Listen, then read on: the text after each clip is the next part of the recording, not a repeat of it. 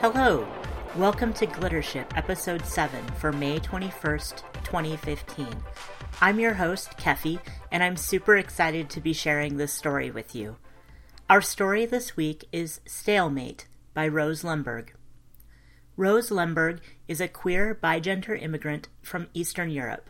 Her work has appeared in Strange Horizons, Beneath Ceaseless Skies, Interfictions, Uncanny, Sisters of the Revolution, a feminist speculative fiction anthology, and other venues. Rose co edits Stone Telling, a magazine of boundary crossing poetry with Shweta Narayan. She has edited Here We Cross, an anthology of queer and gender fluid speculative poetry from Stone Telling, published by Stonebird Press, and The Moment of Change, an anthology of feminist speculative poetry published by Aqueduct Press. She is currently editing a new fiction anthology, An Alphabet of Embers. You can find Rose at roselemberg.net and at roselemberg on Twitter, and support her on Patreon at patreon.com slash roselemberg. Stalemate by Rose Lemberg. Read by Keffy R. M. Kehrli. He wakes to warmth, the floor beneath his head. He stares at the spider patterns etched into the ceiling, tiny and dense, gray against darker gray. No power runs through them, inert now, unneeded. He wants to make the patterns work again. How could anyone survive a descent through calamity storms? Above him, Someone's shiny dark shirt smells of static, a faraway storm passing. How are they still alive? Alive, forever, trapped inside this loneliness. Where is their ship, then? The machine detected nothing. Two people. A dark face leans over. Who are you? Can you understand me? Oh, yes, the language is familiar, like the warmth of meals shared between friends unknown, like the glinting of the tall glass domes, their shadows trembling in the heat of double suns. The memories dance and reflect off the polished black steel of his mind, then scurry away. I remember, he says, curling his tongue to make the clicking sounds this language requires. Your name, they ask. He knows one, Kebede, but it is not his. He rolls his tongue around it, shakes his head. A no. They take him away on a gurney. His eyes latch again onto the inert designs on the ceiling, and hold, and hold. A room. The person from before is here. The serial number stitched upon their sleeve reads 050089. This person, 89, fiddles with the display wall. Who are you? They keep asking. What is your number? What is your cue? Are you a miner? Did you fall from some other habitat? Some other habitat. The display wall shows only one, this one, Nereyu habitat, the single rotating sphere encapsulated in light, but he knows of a hundred siblings, spheres of metal free-floating in calamity season. Upon the display wall, the storms come together and break, toss the habitat upon the face of the ocean, under the wave, the storms are snakes of green that spit and lash their tails. Above the wave, the storms are dense gray columns that funnel up and consume the sky. Nothing can land on Gebe 2. Who are you? What is your number? What is your cue? Do you know this interface? Does he know this interface? His fingers trace a glyph in the air. The storms on the screen disappear, are replaced by an engineer's dissection of the sphere along the vertical, showing the habitat's levels. Residential, control, mining, the engines with their clever navigating and locking mechanisms. He makes another glyph, flips the display to perimeter, the habitat's receiving cavities, and the inverted protrusions that are there to join seamlessly with, he counts, five other habitats, which, in turn, will join with others during the brief period of convergence. Someone enters the room, and 89 turns away from the display. There's a sewn badge upon 89's tunic, a grebe, a diving bird. Security commune? He's not familiar with the sigil.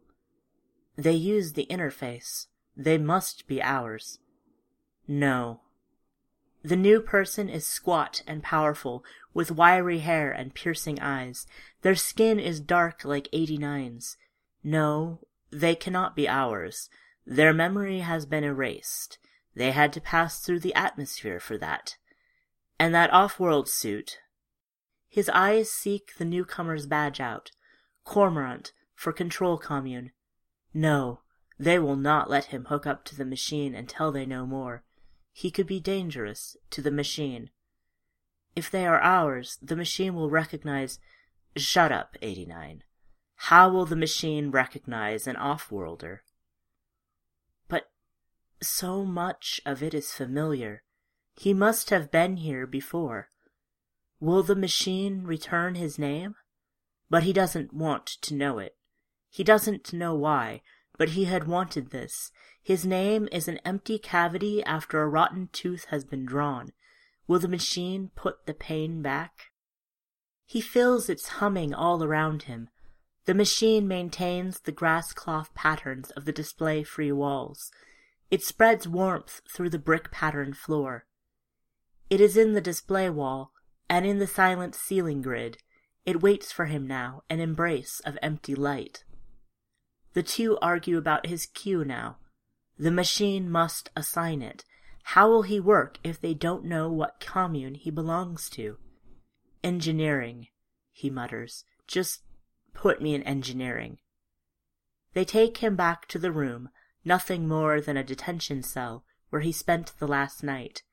89 settles him into the hammock. The person's hand briefly squeezes his. On Gebe too, being alone is a punishment beyond measure. I won't be lonely here, he says to the closing door, not sure what moved him to say it.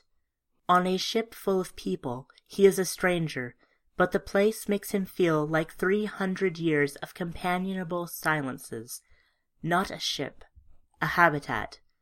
He tries to adjust to the hammock, his body too broad and too pale in the artificial half-light. The coarse brown strands in the hammock's weave smell like basket reeds, but they too must be artificial. Dream with me. He dreams of Gebe, a city paved with reinforced cinnabar and etched with mazes, a city of soaring spun glass and masonry coffee shops. But now its beauty's been smothered under the red skies marred with streaks of black fume. Dead engines hurtle from the sky like bugs sprayed with insecticide, and he barely dodges to avoid the smoldering, screeching debris. He runs, choking on the smell of burning meat and chara oil, resin, and feces. He screams at the sharp cries of wild birds released from their protected wild spaces, the crashing glass spires that only a short while ago danced gracefully into a fearless sky. Kebede. He must find Kebede. The university. How they'd cursed the architect who slapped a utilitarian concrete rectangle in the middle of blown glass dreams but the engineering school is the only one left standing. It is whole on the inside as well, and softened by age-old Gebian crafts. Thousands of people, students and faculty, crowd here on embroidered lotus carpets, argue loudly under chandeliers of blown glass shaped like ibises. They grab his hands, smile up his face, and ask for news, but he doesn't have time. He smiles back, pushes past them to the stairs. Downward, each level is plainer than the one above. No hand-loomed carpets or chandeliers here, and even the ebony stairs give way to metallic railings painted in pale green. Kebede must be here. It'll be all right. His friend is at the bottom level, pacing in front of a huge black surface covered densely with blueprints and reading screen files. Their eyes lock, Kebede's pupils dilate, and their gaunt dark face splits into a grin. They embrace fiercely, then push away from each other. Kebede speaks, their words disjointed in a way of dreams and scientists.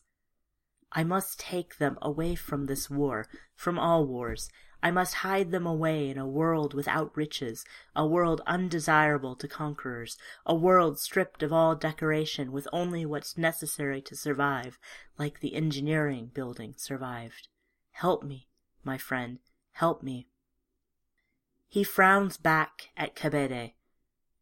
You'd strip them of beautiful things just because other people would strip them of beautiful things? It is, after all, what they are the people of Gebe are artists, scientists, poets, craftsmen, yes, artisans, makers.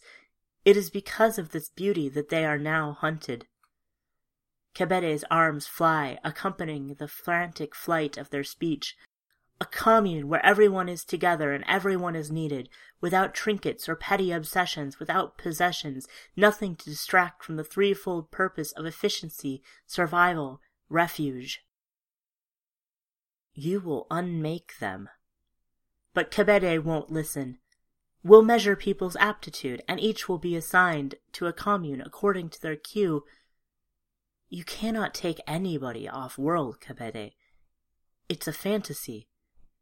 Build me a ship, Kebede pleads.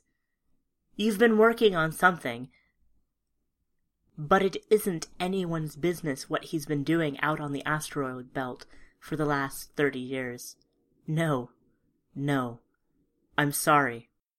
He offers Kebede a game of chess they've always played before parting, but no, there is no time today, and Kebede's hands curl into fists.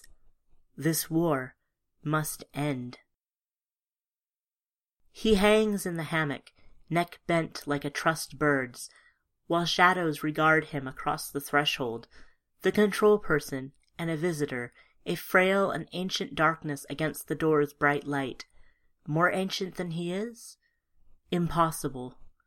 The keeper of Nereyu habitat gestures the light on and enters, but darkness steps in with them, a face mashed and old like a dried plum, eyes bright but crackled with a minute spiderweb of red around pupils the color of congealed blood. They speak, they praise the control person's caution. He is an unknown entity, possibly dangerous, but they are stretched thin and cannot waste workers, not with the convergence only a month away. If there is danger, I trust the machine can take it. Plug them in. More people come to take him to a room as faceless as the others, painted a different shade of rough tan, with the same spider maze ceiling and warm floors. He doesn't even try to memorize the faces, sounds, smells of the people that surround him. They aren't his friends, and, like with people everywhere, he cannot afford to become attached. Like the savannah blooms, they will wither and die, and even when these people's speech reminds him of someone he misses with every breath, it's not the same. He cannot become attached. They clip the headset to his head. His eyes roll back.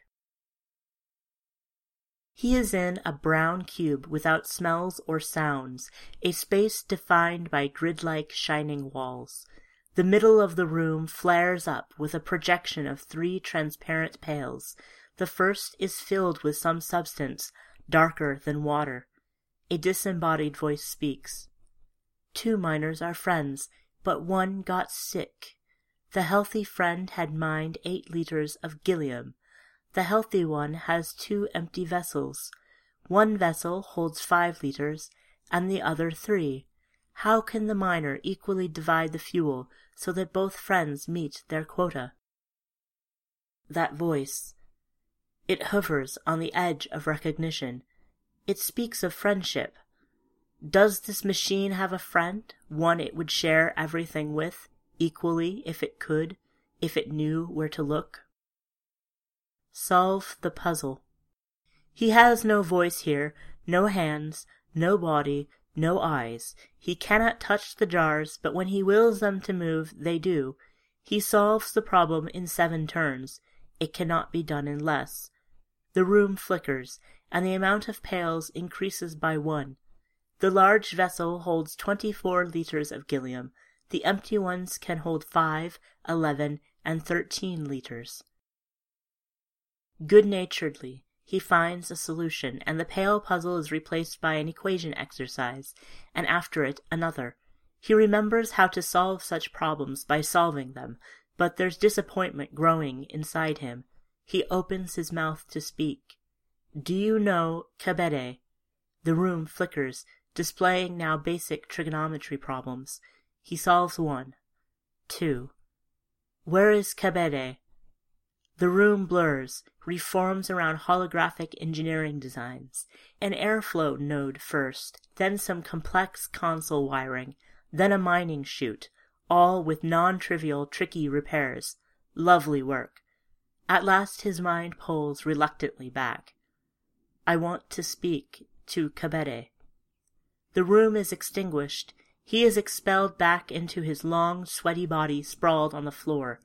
They drag him up, slap a bird badge upon his left shoulder. An ibis. He's been assigned to engineering commune. At night, in the engineering dormitory, he tosses and turns in his hammock, stumbling into dreams. He dreams of Gebe, a city once paved with reinforced cinnabar and etched with mazes, a city of soaring spun glass and masonry coffee shops, but now its beauty's been erased, drowned in shrapnel, reformed and erased again under the perpetual red skies choked with toxic fumes. There is no sign of spun glass spires. The museums have been leveled long ago, their contents evacuated, fought over, so many sacrifices to keep the treasures safe, but now they're lost, forgotten. He looks up, but the sky is empty of birds. No avian species are left on Gebe. No animals of any kind, not even insects. Only the humans survive. The university is a compound. The concrete rectangles of buildings crouch low on the ground. He remembers the poetry buildings, and history, art practice, music, but the arts and humanities had long ago been razed. Anthropology's gone too, once the most beautiful structure of all, with ornamental spires like cottontail reeds. The hot air smells of smoke and tar, fried canned meat and coffee. He doesn't bother locating the cafeteria. Engineering is crowded, but the students are all silent, all crouching on the concrete floor, working on small electronic tablets. The carpets are gone, and the glass chandeliers had been replaced by military grade lamps. Not a single student lifts their head as he passes through to the staircase. Kebede paces in the basement, room and person untouched by the two hundred years that elapsed since their last meeting. His friends always been here, framed between the concrete and the smoky air. Behind Kebede, on the table, a holographic image of a dome-like structure breaks into a hundred polished metal spheres that hurtle away from each other and join again. And have you built the ship for me, old friend? The ship. Y- yes, a vast entity of metal mined from the asteroid belt by his bots. The ship, his ship, all complex designs and warmth, always incomplete, always growing. His home. I haven't promised you anything.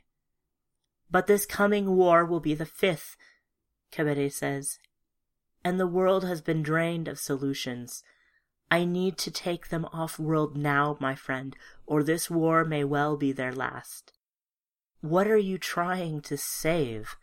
Whatever's been beautiful and sacred about Gebe has been destroyed by the wars or by the Gebians themselves. There's nothing left here, Kebede. What value do your people have now? How are they better than millions of others dying on thousands of different worlds? Humans kill each other. Or else they live small, insignificant lives, and only the art they create will remain as they pass, only the art will matter long after they go. But of course, Kebede doesn't believe in art. Art creates commodities desired by others. They come to trade for it first, then they come to steal, then they come to destroy it because we have too much, and then they come because they always came. It is a mistake to think that art survives death. You can't survive your death unless you choose not to die. We may not die, my friend, but we are the children of loneliness. I am not lonely, Kebede says. My people are with me. You do not see them, but I do.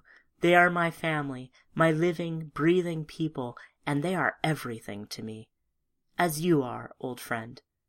And you are my friend. So help me.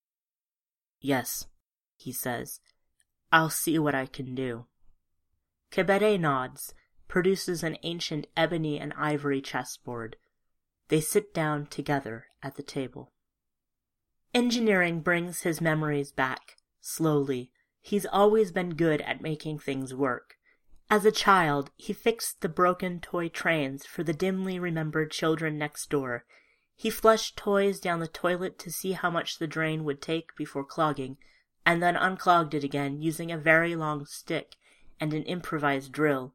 He fixed the grandfather clock, silent since his grandfather's youth. He cannot quite recall his grandparents, but he remembers how the cogs shone inside the clock, silent first, then shrill and hurried, disbelieving, reawakening. He knows that even if all the memories return, the faces of his family won't be among them. We may not die, my friend, but we are the children of loneliness. How long ago? He remembers now how a scholarship took him away from his home world and brought him to Gebe, Kebede's home, a world famous for its arts, a world illustrious with science. He'd learned so much there, engineering, of course, but also other things the beauty of glass and groove and light, the Gebian language, with its seventeen emotions to experience art that marked no genders in speech or custom. He remembers Kebede at the university, bent over some antique, flimsy display reader.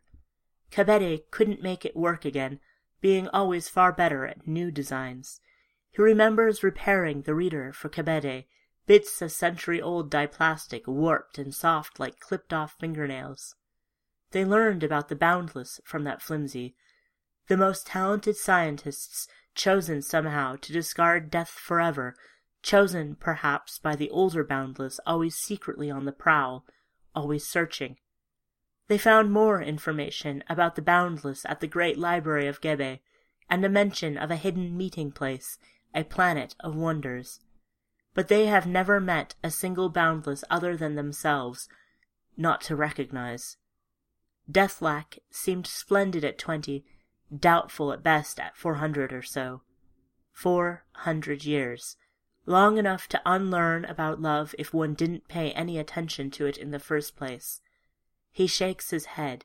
People do not matter. Work matters. Work and art, those things that can be salvaged after the people leave you tangible things, except, of course, Kebede. There'll always be Kebede. Nereyu habitat is painfully small. The forty-three engineers in his commune do not talk much, but sometimes they nod at him. Work matters. Repairing the ailing habitat, with never enough workers to direct. Always repairing, never expanding. Again he asks about Kebede. You must wait for the convergence to see him, they say. Just do your work. He does, and it is soothing, like the air that circulates through the habitat, purified but always the same, never changing. They make nothing here that is beautiful, only bland warmth. How is it better than pain? 89 comes to visit him in the dorms one evening to play a game like everyone does here. 89 teaches him games from Security Commune, first simple and then increasingly elaborate clapping games that require coordination and quick thinking. He loses cheerfully to 89, engrossed until his fellow dorm mates intervene. Engineers don't play such games, they say. Chess? he asks. But they don't know the word, even though he speaks their language. They do not use any game pieces, no frivolous objects shaped into arbitrary designs that serve no immediate purpose. Too much like art. Instead, they teach him games that require only the mind, language puzzles in which every letter is assigned a numeric value, and the value of whole words is calculated through complex equations. These he enjoys, but 89 doesn't, and he does not want 89 to feel left out. Let's play something else, he says. There's an old game they play here that the people of Gebe played also. The questioner asks a quick question, any question, tricking the players into responding with the word yes. If they do, they lose. Are you from here? 81 asks him, an easy question. Then, is your Q higher than mine?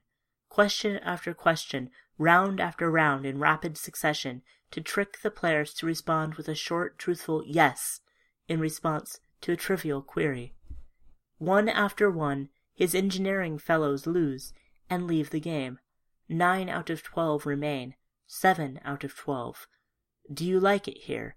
The yes is frozen on his lips. What's not to like?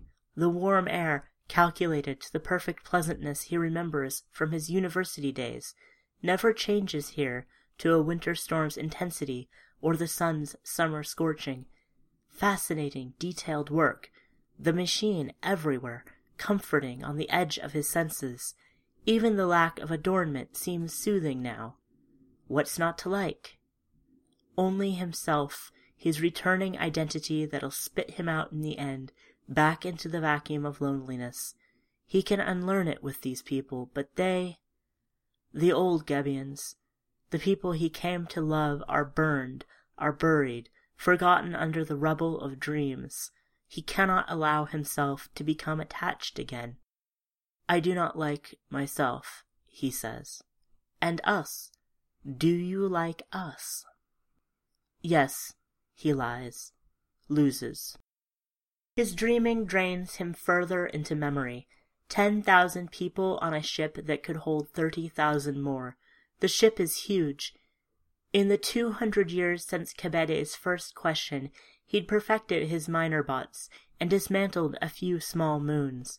His modular designs for it are genius, immodest, but true enough. After all, only geniuses become boundless, only geniuses are punished for their competence with this unending pain. Forty thousand people could fit here easily, but the fifth war really is the last. Only ten thousand survivors, wounded and bleeding. Adults clutch emaciated children. Elders crouch quietly, their toothless mouths open. Those who still can walk around, frantically trying to be useful to someone, somehow, anything to escape the staring stillness. And Kebede, Kebede is not among them. His friend lies stretched out under the metadome, dying from a head wound that cannot possibly be repaired. A boundless cannot die, but a boundless can still be killed. It was a mistake to agree to Kebede's request. They should have left the war behind, gone away together like he wanted. But instead he'd said yes. He'd found a world, a watery planet plagued by storms, increased by Kebede's designs to such vehemence that nobody would bother to come here. The storms would hide Kebede's world from curious eyes, prevent the colonists from leaving.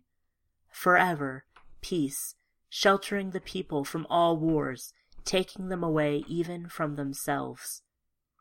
He remembers wondering if the people would find a way to make art, but the walls of the engineering dorm are bare. The reeds of his hammock are woven into uneven patterns that dig into his skin and signify nothing. The ancient keeper of Nereyu habitat comes to see him once more in the engineering dorm. The convergence is coming, and Kebede, the keeper says, will see him in three days' time. His eyes traced the spiderweb patterns of the ceiling. He designed them for his ship, just for beauty. Lit up, they were thin lines that rotated and danced, forming an imaginary star map of the universe, with confirmed constellations warming up to an orange and the unconfirmed to a shimmery gray. Once he'd thought it Kebede's mistake to believe that art doesn't survive death, for if he were somehow to die, this ship of his, these minutely patterned ceilings, would survive. He is alive yet, but his art, his ceilings are not in use here. Kebede would never approve of something so frivolous. Three days' time. He remembers most of it now. Kebede gave him the memory leecher to be installed in the upper atmosphere. If strangers came to Gebe too to wage their war, intent and knowledge would be drained of them before they fell into the storms. Once you have the habitats defined, transfer me, Kebede asked, back when they'd made their plans. I want to be embedded in my world. He'd begged against it when Kebede was alive. You won't have a body any more. But his pleading didn't matter. Kebede was dead now. There wasn't enough left to exist when the hundred specified nodes were separate. Kebede would only be whole and aware when the habitats came together, briefly, once every three or four years to synchronize their memories and share mind fuel. The rest of the time, Kebede's mind would be divided into a hundred pieces and scattered across the ocean, memoryless, friendless. A hundred habitats, Kebede had insisted. Even if war were somehow to find this world, the people would be divided, easy to hide, safe. Such a waste. They should have left Gebe together to search for the hidden planet of the boundless on his ship. This ship. He remembers now how he broke it down, unmade his home, reforged it into a hundred habitats for his only friend. Nereyu habitat screeches in joining others, like a flock of birds pressed together into a ball. Eighty-nine is there when they come to transfer him from Nereyu to Desolin, but there is nothing to say. Desolin habitat corresponds to the medical wing where Kebede had died. Most of what's left of them survives here, and now, joined with other bits of their scattered cognition, Kebede is as whole as they will ever be. There is no need to don the headset. A hologram appears to him in the room, recreated to be identical to the Gebe basement. It is Kebede as they were in death, tall and gaunt, their dark face glistening with projected sweat, but there is nothing to embrace, only bits of colored light. It is good to see you. I am glad you visit me, Kebede says. How many times have I done this? This is the third time. Every sixty years, every twenty convergences, Kebede's image flickers. I'm sorry about your memory, old friend, but I have to protect my people. I will return it to you when you leave, and erase you again from the system. I wish. Don't say it, please. But there is no need to speak. They know the dialogue by heart. I wish so much you'd stay. But nothing changes here, Kebede. Nothing evolves. My people are ghosts. They survive. It is peaceful, efficient. There is no hope. Yes, he remembers now. They played this game before, went through the same moves over and over, and I will come again and lose my memory to see you but no matter how we play this, it's a stalemate, Kebede. There are no chairs for them to sit. They squat on the floor with the holographic chessboard between them.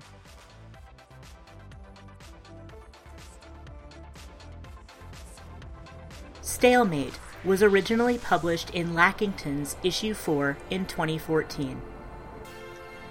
This recording is a Creative Commons Attribution Non Commercial No Derivatives license, which means you can share it with anyone you'd like, but please don't change or sell it.